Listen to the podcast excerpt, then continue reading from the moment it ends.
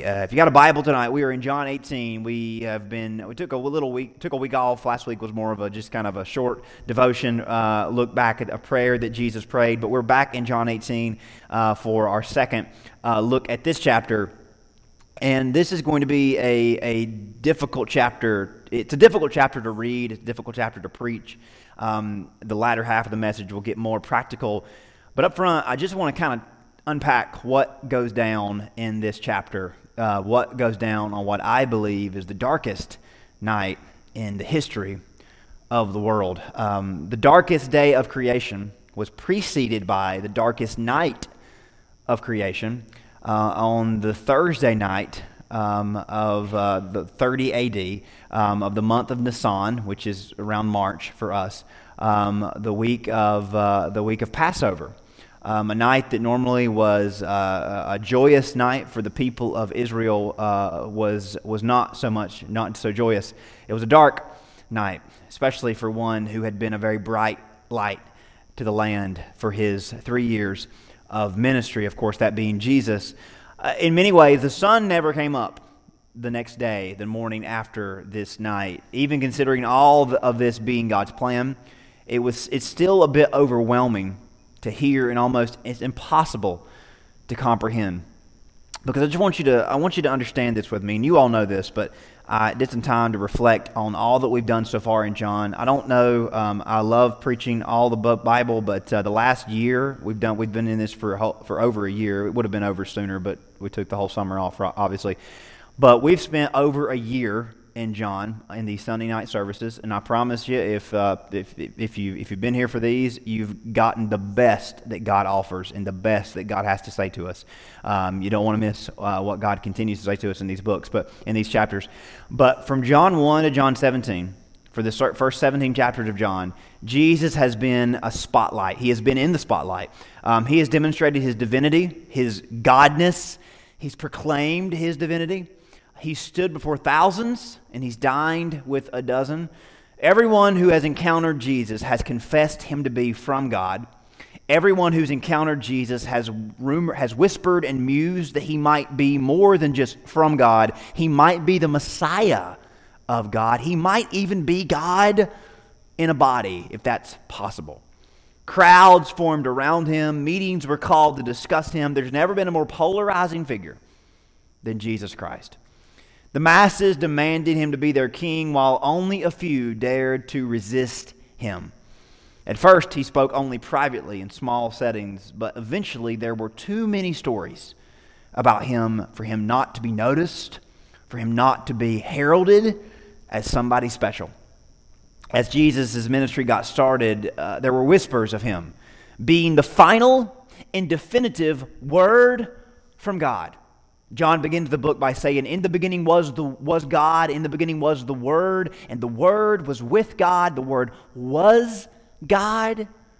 And Jesus, John would say, and everyone who met him would say this. They didn't know how to, they didn't really know how to explain it, how to articulate it. They just said, if God has a final word, if God has a definitive word, if God were to say one thing and one thing only to us, it would be the person of Jesus and everything that comes out of his mouth. He is the fulfillment, He is the final and definitive word and message from God to people. Rumors begin to fly that Jesus may be the long awaited favor from God. The Old Testament is a story of the Jews chasing after the divine blessing, the anointing from God, the bless, the christening from God that He would give to certain people, to the oldest son in the family. They wanted this to be on all of them, and they believed the Messiah could bring it to them, and they believed that Jesus could be the long awaited grace upon grace from God. And then Jesus became known as and was referred to as the Lamb of God who was going to take away the sin of the world, a spotless lamb who wouldn't just temporarily pardon sins, but would forever wash them away.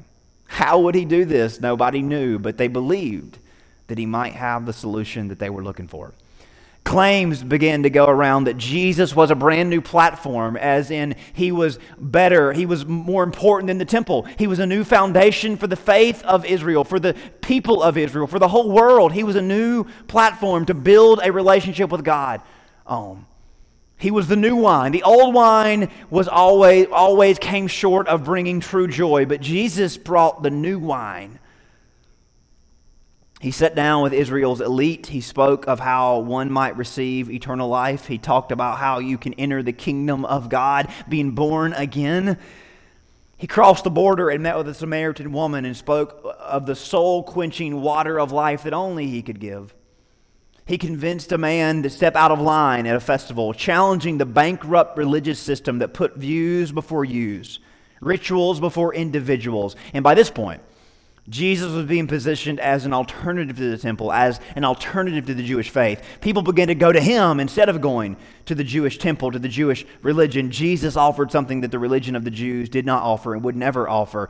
So crowds began to gather to see what Jesus would say about these, uh, these, these opinions of him and these ideas of him and the idea that he might be the one they've been waiting for. Of course, he had a lot to say, and he did not deny any of that. He actually gave them even more to run with. He said on one occasion, I am the bread of life. You have chased after everything of this world to give you what the hunt to, to, to quench the hunger that you have, to bring you what you need in your heart. Only I can give you what your soul is looking for. Only I can fulfill you and give you purpose. You must chew on my flesh and drink my blood, and you will have what you're looking for. He stood on the Temple Mount one day when they condemned a woman caught in adultery, and he said, I am the light of the world, shining into the world full of sin and full of darkness. And anyone, even this woman, can have her eyes open and her heart changed by me. He would go on to speak to a crowd in John 10, and he would say, I am the door to life. The sheep entering the sheepfold, entering the, the, the, pasture, they come through me. They go out and they come in by me and me only. And I am the good shepherd. I lay down in the door because I give my life up for the sheep. No wolf or no ravenous beast or no hireling will come after my sheep because they'll have to step over my body to get to them. I am the door and I am the shepherd. We know, of course, in Jewish, in, in, Jewish custom, the good shepherd would not just guard the door, he would lay down in front of the door because he was the door. Jesus, of course, gave the people a lot to think about when he said he was not just the shepherd, he was the door. He was the way to get to God. He said in John 11, I am the resurrection and the life. He said in John 14, I am the way, truth, and the life. He said in John 15, I am the true vine from God.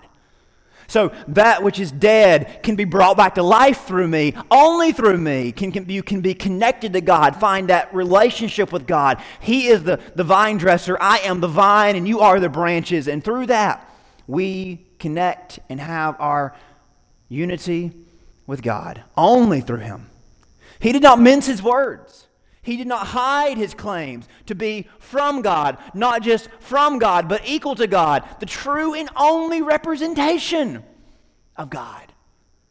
So when you get to John 12 and you get to John 13 and 14 and you hear Jesus teach all these things, you're thinking, I mean, you don't just leave the room thinking Jesus is just away. You have the understanding and the full assurance that he is God in flesh. And nobody, nobody can convince us otherwise. And why would we ever waste our time looking to anything or anyone else in terms of fulfilling our heart's desire and reaching heaven and a relationship with God? There is no other way to eternal life, there is no other way to live in this life. The religious leaders were resigned to have lost the people to him. In John 12, they say, The world has gone after him. But then, it's just completely, it, it, it's unbelievable. And then it just stops. The movement ends. The crowds go away. Jesus sends them away. A parade is thrown to celebrate him as the Messiah, and Jesus defers the glory, defers the attention, defers the fame, and says, I'm out of here. And you're reading the story and you're thinking, this should be the, this should be the next, this should be the climax of the story. And then he just shuts the door in their face. And he goes to a private room with the 12 and he continues to reveal himself to uh, the people, to his 12. He shows God's plan to them. He does so many wonderful things in front of them, but he does all this with some sort of resignation, with a finality in his voice. As they moved from the upper room to the Garden of Gethsemane, everybody knew that something was not as it should be. This is not how the story should be going. This should be going a different way. Of course, we know the story. He bows in the Garden of Gethsemane to pray. John was close enough to hear and realize the things that he prayed, and he heard some of the things Jesus was saying, and he knew things were about to get very dark. Jesus spoke of a darkness that was coming while, where his disciples would be caught off guard, but where he would be very much still in charge. Only he would submit for a little while so that all things could transpire as God had intended them. And this is where the story just doesn't make sense to mere minds like ours. No one knew what this meant. No one wanted to believe it. No one wanted to under, no, wanted to accept that Jesus literally was surrendering to darkness. If you read John 1 through 17, it seems impossible that anything could derail the Jesus movement. Anybody, nobody could stop the Jesus train. Nothing could stop Jesus. There was nothing that he could not do. He had shown the ability to open the eyes of the blind, he had shown the ability to raise the dead. Nothing could stop him. But this begs the question what was he waiting on? Why bide your time when time is in your hand? Everyone that was a part of the Jesus movement would ask him, Jesus, what are you waiting on? Why wait when nothing can get in your way? And this is why the disciples begin to wonder. This is why Judas exited the room. Because they begin to, to get a little nervous. They begin to get a little restless because the movement they thought was going to take off, the kingdom they expected to arrive, wasn't coming anytime soon. And they believed, they realized finally that it wasn't coming at all. Not, that they, not the way they thought it would. But there was this darkness that Jesus kept talking about. If he was the light, couldn't he dispel the darkness forever? Couldn't he snap his fingers and get rid of all evil and all the darkness and all the enemies of the world? Couldn't he bring peace on earth and goodwill to all men? Of course he could. That's what he came to do. But the problem was that if he was to dispel darkness, every person would suffer judgment because we all love darkness rather than light. Because the darkness of sin is within all of us. And if Jesus were to snap his fingers and get rid of all darkness, he would get rid of all of us. That's what we continue to uncover as we hear Jesus speak throughout John. There was something in between us and God, and Jesus came to deliver us from this darkness, from this sin, from this bondage. Back in John 8, Jesus said that if you trust in me and abide in me, you will be set free. Of course, the indignant Jewish leaders said, We've never been enslaved before. What are we enslaved to? Not realizing they had been enslaved for hundreds of years to different people throughout the Old Testament. But spiritually speaking, they were enslaved to sin. They were in bondage to sin. And Jesus said, Whom the Son sets free will be free indeed. You can be washed from your sin, the stone can be rolled away. But unless I do something about your sin, this will not happen. So while Jesus went on to proclaim himself as the great I am from God with the ability and the majesty that anyone would expect the I am from God, the majesty, the Messiah from God to have, Jesus could not just initiate that kingdom that everyone expected because there was something that would keep us from it. For us to be born again, something had to be done for us. Our sin stood in the way. How would Jesus remove our sin? He would shine the light of heaven into darkness. He would challenge it and submit himself to it. Believing that, being confident that, he would overcome it. Of course, there were no guarantees. You can imagine that Satan, with his chokehold on the world, began to tremor at the thought that Jesus might offer the world this salvation in full. Satan knew that for Jesus to truly set the world free, to do what he bragged about having the power to do back in John 5, John 8, John 10, and John 12, he would have to wade into the darkness, into the source of the captive's bondage. We all know the stories in the Gospels. There are many demons in the Gospels, many demon possessed people in the Gospels. It's no surprise, as the Son of God had stepped onto the pages of history, Satan sent many demons to counter God's presence. And yet, Jesus would spray a little heaven's power on those individuals and on those demons to show what he was going to do in one fell swoop. But would it work? Satan was willing to take the chance to come at Jesus, to put an end to the light forever. Jesus was willing to temporarily turn off his light so that he might dispel darkness forever. So in John 18, we see Jesus and Satan. We see the darkness and we see the light. We see God and the enemy come at one another and lock horns. And Satan is willing to take the bait that Jesus is offering him because Satan believes, who knows, what if this works? What if we can kill the Son of God and turn the lights off forever?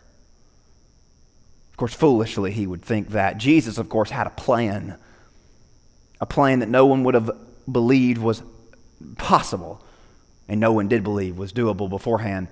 So these two plans begin to unfold in John 18 as darkness falls on Passover and death began to prowl as it did that original Passover night, circling the Garden of Gethsemane. And that's where we re enter the story as Judas leads an enraged mob to arrest Jesus. John 18, when Jesus had spoken these words, he went out with his disciples over the brook Kidron, where there was a garden which he and his disciples entered. Judas, who betrayed him, also knew the place, for Jesus often met there with his disciples. Then Judas, having received a detachment of troops and officers from the chief priests and Pharisees, came, with, came there with lanterns, torches, and weapons. Jesus, therefore, knowing all things that would happen come upon him, went forward and said to them, Whom are you seeking? They answered him and said, Jesus of Nazareth. Jesus said to them, I am. And Judas, who betrayed him, also stood with them. Now, when he said to them, I am, they drew back and fell to the ground. Then he asked them again, Whom are you seeking? And they said, Jesus of Nazareth. Jesus answered and said, I told you that I am. Therefore, if you seek me, let these go their way, that the saying might be fulfilled which he spoke, Of those whom you gave me, I have lost none. Then Simon Peter, having a sword, drew it and struck the high priest's servant and cut off his right ear. The servant's name was Malchus. So Jesus said to Peter, Put your sword into your, the sheath. Shall I not drink the cup which my Father has given me? This story is so rich and there's so much going on here that we got to bring some other verses from Matthew and Luke to get the full picture here. Here's what Matthew and Luke tells us. Behold, one of those who were with Jesus stretched out his hand and drew his sword and stuck the servant, struck the servant on the high, of the high priest and cut off his ear. Then Jesus said to him, Put your sword back into the place, for, the, for all who take the sword will perish by the sword. As in, is that weapon?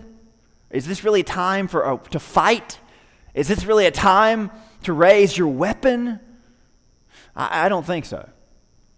Do you not think? Do you think that I cannot appeal to my Father and He will at once send me more than 12 legions or 10,000 angels? Of course, they didn't know that. They underestimated Jesus' ability because why would Jesus just surrender? Why would the Son of God, the Messiah from God, just surrender and throw all that he had worked so hard for away? And bigger, bigger part of the story is why would he do this to the disciples? Peter and the gang are thinking, Why would you do this to us, Jesus? We've been there, we followed you, we believed in you, and now you're going to throw all this away? Don't you know what that's going to cost us? of course, we knew what it would cost Jesus. Luke goes on and says, Jesus said, No more of this. He touched his ear and healed him. I don't know if he picked it up off the ground or he just touched the hole on the side of the guy's head. I, I think it's important to note that Peter was not trying to cut the guy's ear off. Nobody, you don't try to cut someone's ear off. Peter obviously aimed for the guy's neck. Peter, being a fisherman, was very erratic with his swing. And I guess the guy kind of did a duck and dive, and it cost him his ear, not his neck, not his head. Of course, Jesus shows this defiance to Peter by picking up the enemy's ear and putting it back on or touching the hole on the side of his head and healing him. Can you just imagine the resolve? Jesus said to the chief priests and officers of the temple and elders who had come out against him, Have you come out against me as against a robber? I mean, what's the clubs and the swords for? I mean, am I, am I some dangerous threat? He says, Every day I was with you in the temple. You did not lay hands on me. But this is your hour, the power of darkness. He says, You could have got me in the temple, but you didn't because you were scared of the crowds, but also because you aren't taking me. I'm surrendering. You think you're in control? I have given you this opportunity. I am laying my life down. Nobody takes it from me. I want to talk about this, though, for a little bit. Jesus puts himself up for contrast against his disciples. Our nature is to self preserve, self defend, which is normal, and in many cases, it's biblical. But Jesus shows us a higher plane that we can't arrive at, a higher tier that we can ascend to by faith. He models to us something on this darkest night that I think is so heavenly and divine that you might not think it's possible for you, but it's worth looking at. Jesus is en route to wage a different kind of warfare on this night. 2 Corinthians 10 says that we as well have these weapons of our warfare. They're not of the flesh, they're not carnal, but they're of divine power to bring down the strongholds of the enemy and of darkness. Now, listen, this shouldn't be and is not about self defense. There's obviously biblical precedent and responsibility for that. But Jesus shows us in this moment that we are not to live in fear. We do not live with our shields up or our fingers on the trigger. We walk with wisdom and confidence in God. Think about this. Jesus had just said, I am, and they fell over. If he wanted to wipe these guys out, not only could he call the legions of angels, he could just speak the name of God and they would be gone. So when Peter pulls this sword out, there's more to this story of what's going on in Peter's heart. Luke tells us that all the disciples asked, Hey, can we bring a sword? Should we kill these people? And Jesus had to dismiss them and say, No, no, no. This is not time for that.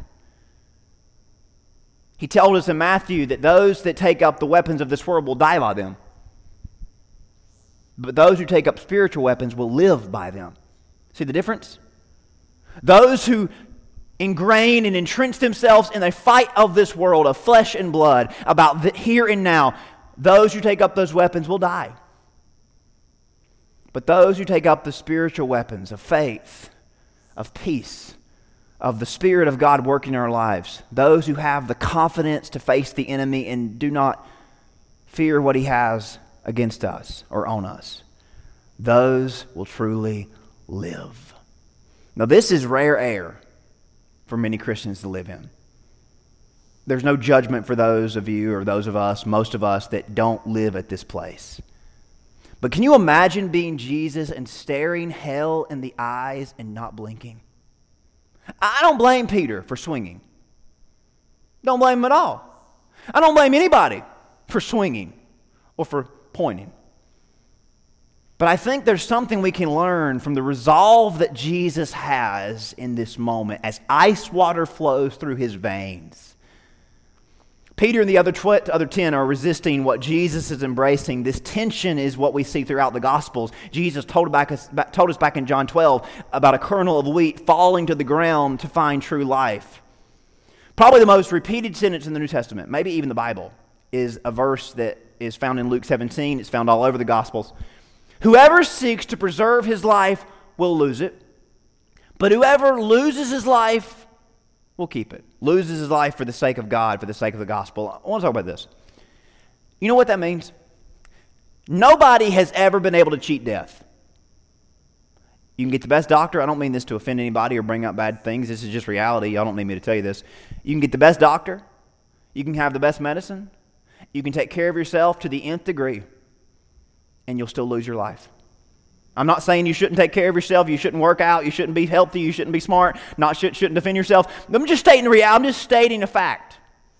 Whoever seeks to preserve their life will eventually lose it. You might say, well, I'll live longer than some other, somebody that doesn't preserve their life. That's okay, but Jesus is just saying it's inevitable. Your life is temporary. But whoever loses their life for the sake of God, for the cause of God. They're the ones that really find it and actually keep it. What's he mean by that? Those that refuse to live in fear and live in this self preservation frame of mind. Those who come to the conclusion that if we're going to lose this life eventually, anyways, why not spend what's left of it on what will last forever? You track with that? If we're going to lose it anyway, if it's going to be gone eventually someday, anyways, why not live what's left and spend what's left on what will last forever rather than wasting it trying to preserve something that is not going to last. Jesus continually shows us that he's willing to lose in order to gain, not just for himself, but for all of us. And while this principle may seem completely upside down for us, we'd be foolish to dismiss it or scoff at it. Jesus taught it and modeled it more than any other thing in his teachings. We don't hear any more from Jesus' disciples in this story because they clearly didn't believe what Jesus had taught them and did not apply what Jesus had taught them. Peter and John stick around for just a little while, Peter for a little while. The other Gospels tell us how committed they were to Jesus and his call to eternal life. The other Gospels tell us how they reacted when given the opportunity to preserve or lose. They all left him and fled. Is that, is that not a big deal? The, the very men that Jesus had poured himself out to, when faced with this moment of fear and uncertainty, they clicked the unfollow button. They said, We don't want anything to do with you anymore, Jesus, because you are not who we thought you were. And if who you are is taking us down this dark road, we are not in this because there is no victory at the end of this road.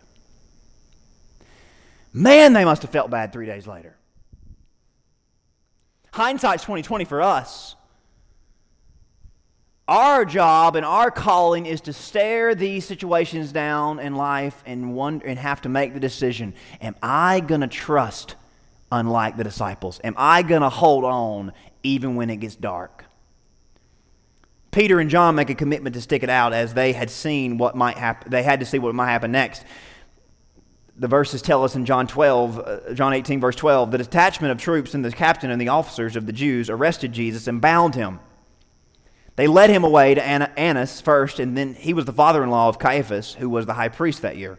Now it was Caiaphas who advised the Jews that it was expedient that one man should die for the people. So here is Caiaphas who worked so hard to cancel Jesus in his movement, to exalt himself, to protect himself. And I can't help but think that Jesus, that the, the, the disciples are not much different than Caiaphas. Caiaphas had a plan to get rid of Jesus to preserve himself.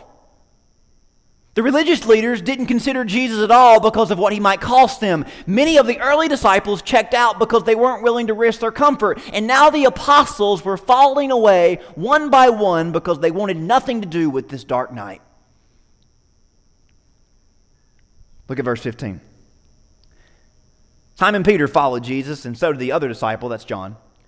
Now that disciple was known to the high priest and went with Jesus into the courtyard of the high priest, but Peter stood at the door outside. Then the other disciple, who was known to the high priest, went out and spoke to her, who kept the door and brought Peter in. Peter's thinking, okay, John, I don't really want to go in there. You're getting a little too close. I'll stand outside. And then John is that friend that goes the extra mile, and you didn't want him to go the extra mile. John says, hey, I know this girl. Hey, can you bring Peter in? I mean, Peter, of course, wants to be near Jesus because, hey, he's the guy. He's the number one follower. Peter, come on in. And Peter's thinking, I don't want to come in. I don't really want to be here. I just feel guilty to leave. Peter dreading this entire endeavor. John is committed, but Peter wondered if this is going to end well, doubted if it would end well. And the servant girl who kept the door said to Peter, "You are not you are not also one of his disciples, are you?" Are, are you one of these guys? Are you one of the 12? I mean, I don't see but one, but hey, are you number 2? Are you one of the disciples? And Peter says, "I am not." He doesn't even, you know, do what we do when we lie. We kind of tell, we kind of say a bunch of words to try to distract people from the actual question they ask. Peter says, I'm not. Verse 18 is such a powerful verse. The servants and the officers who had made a fire of coals stood there, for it was cold, and they warmed themselves, and Peter stood with them and warmed himself. Peter exits the courtroom to this open air waiting area, and he goes and stands by the fire with the soldiers. Now, I don't know. I might be taking this way too spiritual, but, you know, sometimes I have to take a leap of faith. Peter was comfortable in his blatant denial because he was warming himself by the world's fire. He was a little bit too quick to swing his sword. He was a little bit too quick to get by a fire lit by the world. So many times we'll convince ourselves that Jesus is asking too much of us or his will is too impossible because we're surrounding ourselves by the wrong influence. Matthew fills us in on denial number two. After a little while, the bystanders came up and said to Peter, Certainly you are one of them too, for your accent betrays you, your speech betrays you. You sound like Jesus. You talk like Jesus. You've been around Jesus. Clearly, you're one of them. It's impossible for you to deny. Oh, Peter says, Well, I'll show you how to deny that. Peter then began to invoke a curse on himself and swear. Peter said, Oh, if I sound too Christ like, let me do as much as I can to sound not Christ like. And cusses and swears, I do not know this man. And he hears a rooster. Skip down to verse 25. Simon Peter warmed, stood and warmed himself. Therefore, they said to him, you are, you are not also one of his disciples, are you? And he denied it and said, I am not. One of the servants of the high priest, a relative of him whose ear Peter cut off, did I not see you in the garden with him? And again, Peter denies and says, I'm not that guy. And immediately, the rooster crows for the final time. He just was too afraid to trust Jesus in this moment because of what it might cost him. Luke concludes the story and says, The Lord turned and looked at Peter. I mean, that's heavy, isn't it?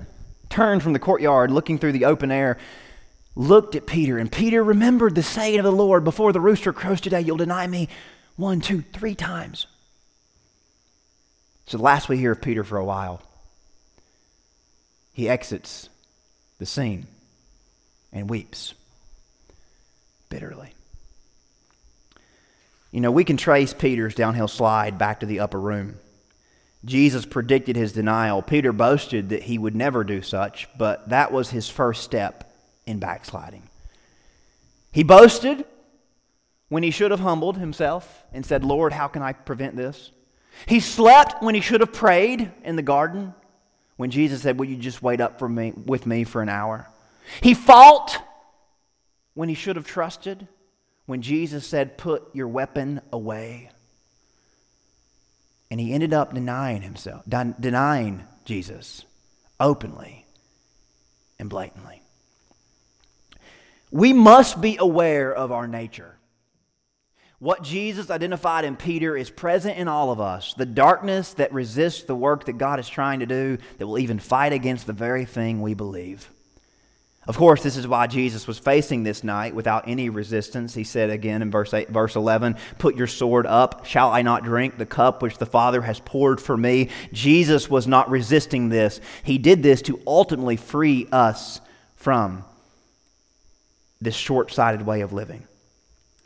Remember when Peter once rebuked Jesus because he was preaching a message of sacrifice, and Jesus, of course, rebuked him back and said, You are mindful of the things of this world.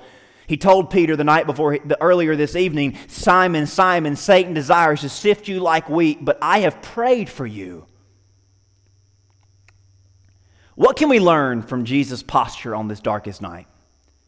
That surrendering to God's will and trusting His way is always best.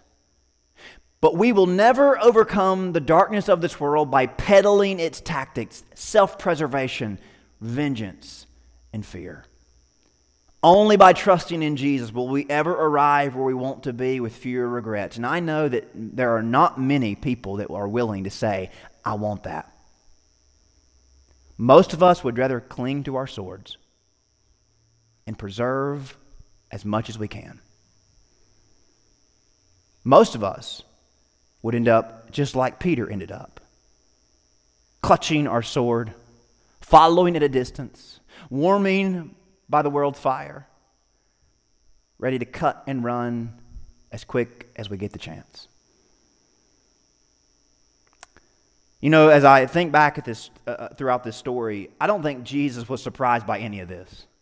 Do you? I mean, he kind of asked for it. He surrendered to darkness, and of course, darkness took his number one follower.